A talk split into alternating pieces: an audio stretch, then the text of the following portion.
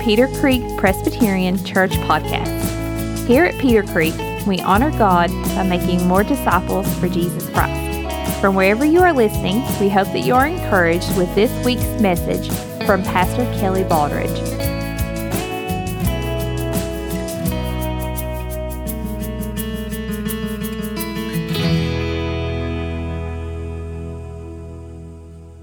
Ephesians is sort of like this. A few decades ago, you could get one of those disposable cameras. You remember those that you kind of twist? You can take those disposable cameras, easy to take on a trip with you. Uh, it's always tough getting them developed. I still have some of them that I've never developed. And honestly, I think I'm afraid to see what might be developed. But we had those cameras, and we would go and we'd take pictures, and you might take a snapshot of something that's beautiful. You might be traveling along, find a scenic view, but you're not going to get much with those pictures, are you? Those cameras might give you a snapshot, a small glimpse of a beautiful scene, but that's about it. But now, today, you can take your iPhone, pull it out of your pocket, flip it over um, to the pano, and then you have a beautiful panoramic picture of what you've seen. You can almost see the whole thing, something that you could barely ever see with one of those cameras of the past. Well, Ephesians is kind of like an iPhone. Ephesians gives us a panoramic view, but it gives us this panoramic view of salvation. It's a wonderful thing to look at, a wonderful picture to behold, something that you and I would do well to learn. And so we're traveling to the heights of the heights so that we might understand salvation from God's point of view. That's the panoramic view we're looking at. The glory, the mystery of God's redemption in Jesus Christ. And what a sight this will be for us to behold. Let's pray and ask the Lord's blessing on the reading of His Word.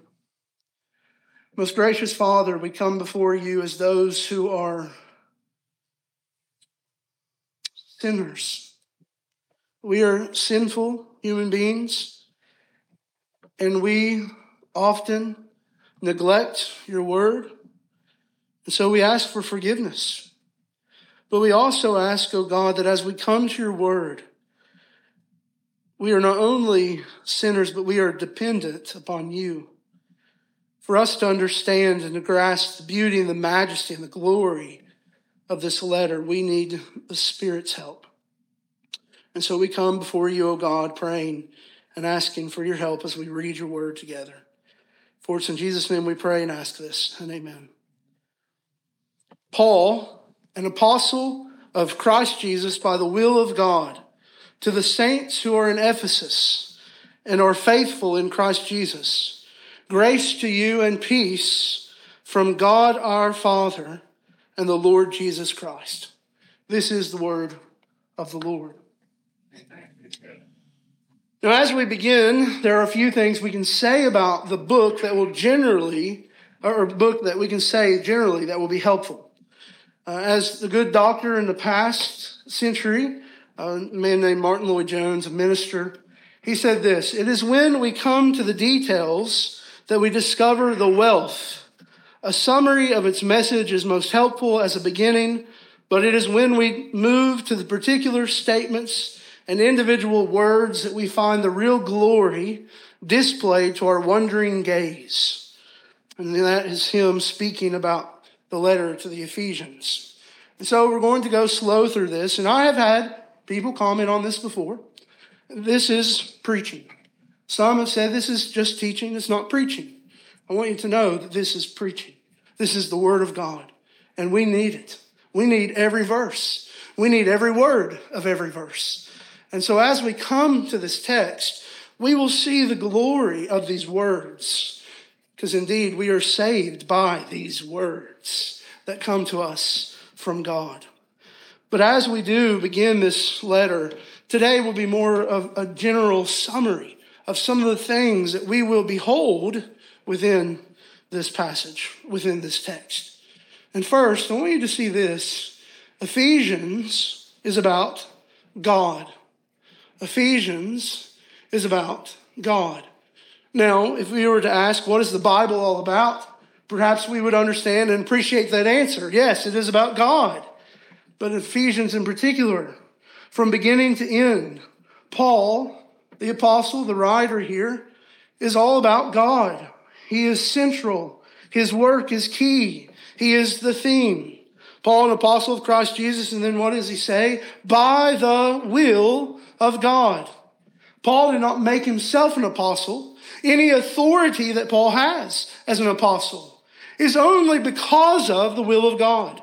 And therefore, Ephesians to, for you today is not for you just because it's a nice and lovely letter to read, but it is a letter for you from God. Because God is the one who has called the apostle to write it and to give it to the churches. And God is the one who has called Paul to be an apostle, and God is the one who saves. God is the theme of this letter. And there's a lesson here for us in that. And the first lesson is this you need to know God more than you need to know yourself. You need to know God more than you need to know yourself.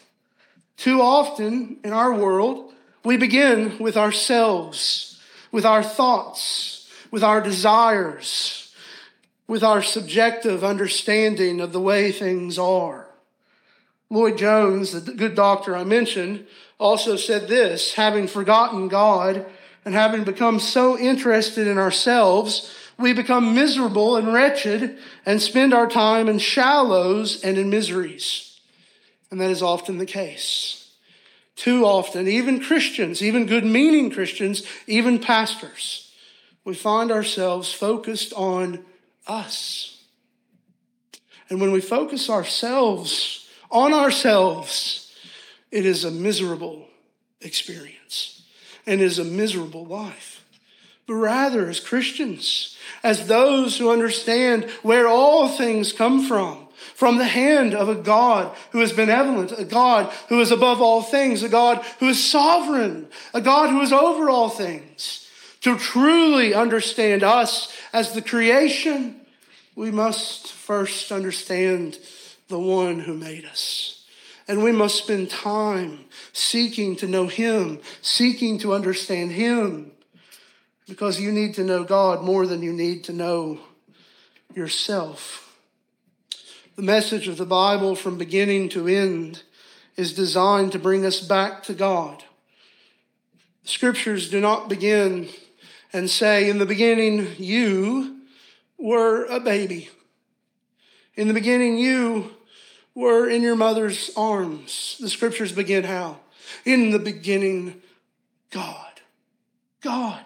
From beginning to end, the Bible is about Him and reveals to us Him and God has in His Word and through His divine Word, the Lord Jesus Christ revealed Himself to us. This book is not here to give you affirmations of your potential, but to affirm God is the only one who can save you. Too often, we look within ourselves and we look within for our own abilities and our own effort and our own doing so that we can grasp and understand who we are and what we can do when we need to spend much more time on our knees before a holy God, asking Him, pleading with Him to reveal Himself to us. And so the message of the Bible beginning to end, is designed to bring us back to God and to humble us before God so that we would be enabled to see our true relationship to Him. Second lesson here you need to know the glory and majesty of God more than any experience you can have. Friday, uh, we, I took my mom to uh, her consultation, and then that evening uh, we had bought these tickets for a while. Now Robert, my brother-in-law, was in a play, a very good play, might I add. Uh, it's called When I'm Gone. It's about the night when Ricky Skaggs and Keith Whitley were discovered in a bar in Fort Gay, West Virginia. Um, don't worry, it's not too bad. But nonetheless, it was a wonderful play. All of those actors and actresses, they were professional from all over the country in little old Louisa. And Robert was there playing the bass, his upright bass called Big Bertha. Robert is such an excellent musician. And I might tear up thinking about it because I was so proud of him. So proud of the work that he's put in and so proud of the effort. And it was a wonderful experience. And many of us can tell a story of a, a concert that blew us away or a sporting event that brought tears of joy. Some of you have seen UK win championships. Those seem so distant now. But you've had other experiences that might make you think, I'm glad I was here. But have you been blown away by the glory of God? Have you been blown away by the beauty of the gospel of Jesus Christ? Have you had moments in your life where you have looked deep into the things of God and they have gripped you and stopped you in your tracks? Can you speak of an experience of God in such a way? See, friends, you need to know the glory and majesty of God more than any experience you can have. You need to behold your God. You ought to forget about yourselves for a time and consider the beauty of the Savior. Why don't you take time to consider God? Friends, it's not for a lack of opportunity. Oh, you hear the preacher on Sunday mornings. We even had opportunities to study the attributes of God on Sunday evenings, but very few took it. It's not for a lack of opportunity that you miss out in beholding your God. Another lesson. You need to remember that salvation begins with God and not with you. Salvation begins with God and not with you. Ephesians will teach us this. Paul is, is an apostle by the will of God. In verse 3, he begins a prayer of praise for the salvation God causes. He will say, Blessed be the God and Father of our Lord Jesus Christ. God saves. We didn't come to God first, but He came to us. We didn't figure out a way to Him, but He planned, purposed, even before the foundation of the world, to save us. Oh, to behold Him. Oh, to see Him. Oh, to remember that it is God who saves. In fact, it was a mystery to us the mystery of salvation, the mystery of the glorious grace of God. In chapter 3 of Ephesians, we will hear Paul speak of that mystery. That word mystery is used, I think, eight times in this letter. And so the mystery, in parts, has been revealed. And as you find out when you seek after God, you don't even know as much as you might think you do. Because the more you learn of Him, the more you seek after Him, the more you work to understand Him, the more you realize you do not know of Him. And it actually causes you to stir within and say, I want to know more of this God. I want to know more of His glory. I want to know more of His majesty. I want to know more of Him. He is wonderful. He is awesome. He is beyond our comprehension, but yet I still want to know him. And so we keep searching. We keep looking because we remember that salvation begins not with us, but with him. Ephesians is about God, but Ephesians is also about grace. It's about grace. You see this here in verse 2 grace to you and peace from God our Father and the Lord Jesus Christ. Grace to you. Ephesians is about the grace of God. There's something to this. You gain an understanding of the glory and the majesty and the holiness of God. That's what chapter one will do for us. It will humble us. It will bring us to our knees so that we may behold our God. and his saving purposes. But as it brings us to our knees, we will be like Isaiah in chapter 6 when he sees God in his holiness and he hears the angels and he feels the threshold shake and he hears them singing, Holy, holy, holy is the Lord of hosts. The whole earth is full of his glory. And as Isaiah beholds the holiness of God, he says, Woe is me, for I am undone. I am a man of unclean lips, and I dwell amongst the people of unclean lips. And so, as we behold this God, we see our need for grace.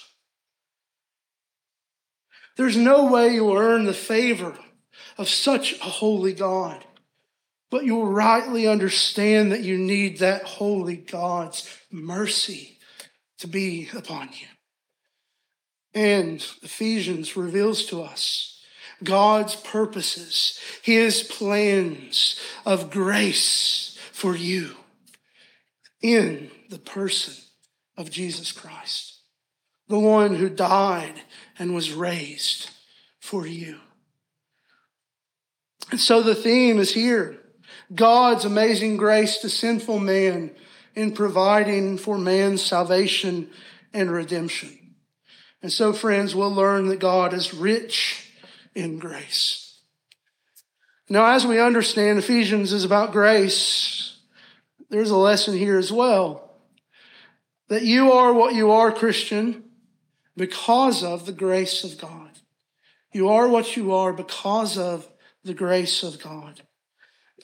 Look at verse 1. Paul, an apostle of Christ Jesus by the will of God. And then notice what he says To the saints who are in Ephesus and are faithful in Christ Jesus. The saints, the holy ones. He is not speaking of those who have been venerated. He is not speaking of those who have gone on to be with the Lord. He is speaking to everyday people like you and me who have trusted in Christ. You are saints, friends. Brothers and sisters in Christ, you are saints because you've been called out of the world to be holy as Christ is holy. That's why Peter would write in 1 Peter 2. But you are a chosen race, a royal priesthood, a holy nation, a people for his own possession, that you may proclaim the excellencies of him who called you out of darkness into his marvelous light. Once you were not a people, but now you are God's people. Once you had not received mercy, but now you have received mercy. You are what you are, Christian, because of the grace of God. He has saved you.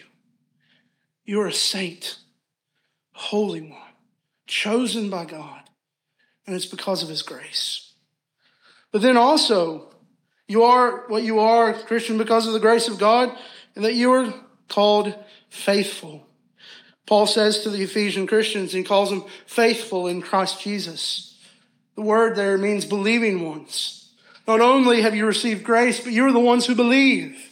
What separates us from the rest of the world? It is faith. It is faith in the risen Savior, Jesus Christ. It is faith in the one who will come again to judge the living and the dead. It is faith in the one who sits at the right hand of the Father. It is faith in Christ. We are the believing ones. Christians believe the Bible and obey the commands of the Lord. What the Bible teaches about man is what I ought to believe about man. What the teacher, Bible teaches about sin is what I ought to believe about sin. What the Bible teaches about salvation is what I ought to believe about salvation. What the Bible teaches about the church is what I ought to believe about the church. And we'll even see that in Ephesians in chapter 4. He gets into the church as well. And so you have Ephesians teaching us about God and about grace. But Ephesians is also about Jesus Christ. It points us to Jesus Christ, the Lord. We don't have grace, we don't have the gospel, and we don't know God apart from the Lord Jesus Christ. In fact, we can say that there's no salvation outside of Jesus Christ. In Ephesians, we will hear of the glorious plan of God redeeming his people, God's purposes in saving a people for himself. But this plan falls apart.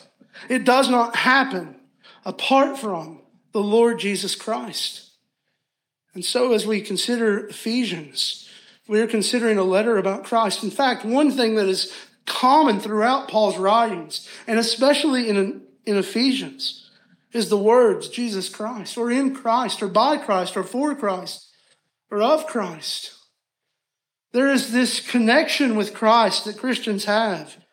There is this understanding of who Christ is that brings us hope. And so God's purposes in saving a people for himself happen because of the Lord Jesus Christ. This plan falls apart, does not happen apart from him. So, why do we preach about Jesus? Because we know that there is no other name under heaven given to men in which we must be saved but the name of the Lord Jesus Christ. What about those who have not trusted in Jesus Christ? There is no hope for them. There is no salvation for them. There's no salvation for you according to your works. There's no salvation for you according to your good deeds. There's no salvation for you apart from Jesus Christ. But thanks be to God. His word reveals to us his son.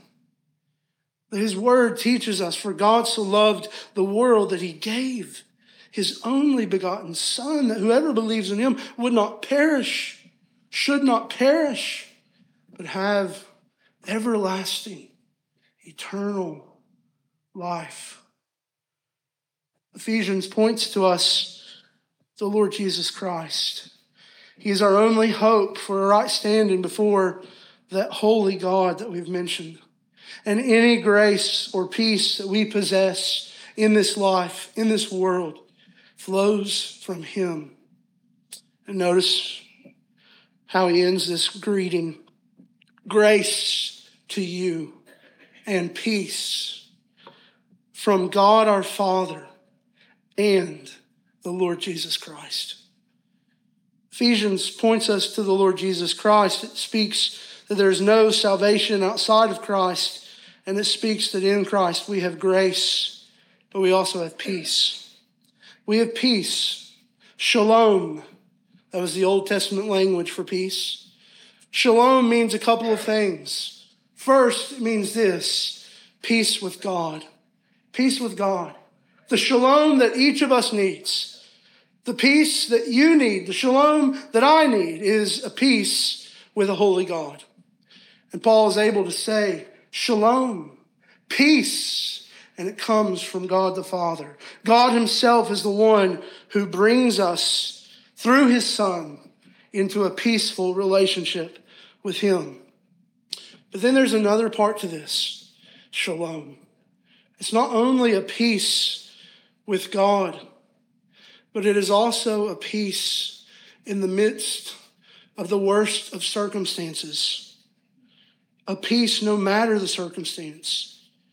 The peace that God gives in Himself and in His Son is a peace that comes no matter the circumstance no matter the pain, no matter the grief, no matter the sorrow, no matter whatever we are facing, no matter what we are experiencing in this life, the peace that comes from God is a peace that brings contentment and satisfaction. Things are not easy often. In fact, when we tell people what it is to be a Christian. Some people may say, well, I, I want to be a Christian so I'll have a better life. Some people may say, I want to be a Christian so I'll have an easier life. If you know anything about life, that's not the case, is it? Life doesn't get even any easier because you're a Christian. Life doesn't necessarily get better according to worldly standards because you're a Christian. But we understand what Jesus said that in this world you will have many tribulations. But take heart, for I have overcome the world. And so in Christ, you have peace. In Christ, you have shalom, peace that you may have in the midst of the most terrible of situations, a contentment that you may have in the worst of situations. There's a passage where Paul speaks of that peace in Philippians chapter 4. It's often used in the football game, unfortunately, because it's not about winning or losing. But Paul says, I can do all things through him who gives me strength. I can do all things through Christ who gives me strength. That passage is not a message of beating your opponent. It is a message of contentment that no matter the circumstance, no matter the trial, no matter the difficulty, I can do all things through Christ who strengthens me. That I can do all things through him, my Savior, my Lord. So if you want to change your life, if you want contentment in your circumstances, you will do well to listen to the apostle as we look at his letter to the Ephesians. Brothers and sisters in Christ, I commend to you this book that will teach us about God, that will teach us about the Lord Jesus Christ, that teaches us about grace. Let's pray. Most gracious Father, we ask, O oh God, that you would allow us to honor you as we've heard your word today. May it be something that indeed strengthens us, gives us hope, gives us help, and Father, that you would be honored by it. We pray this in the name of the Lord Jesus, and amen. Thank you for listening to this week's message. If God has used this message to influence you, or you would like more information about our church, connect with us on the Peter Creek Presbyterian Church Facebook page. Remember to subscribe to hear more messages from Pastor Kelly Baldridge.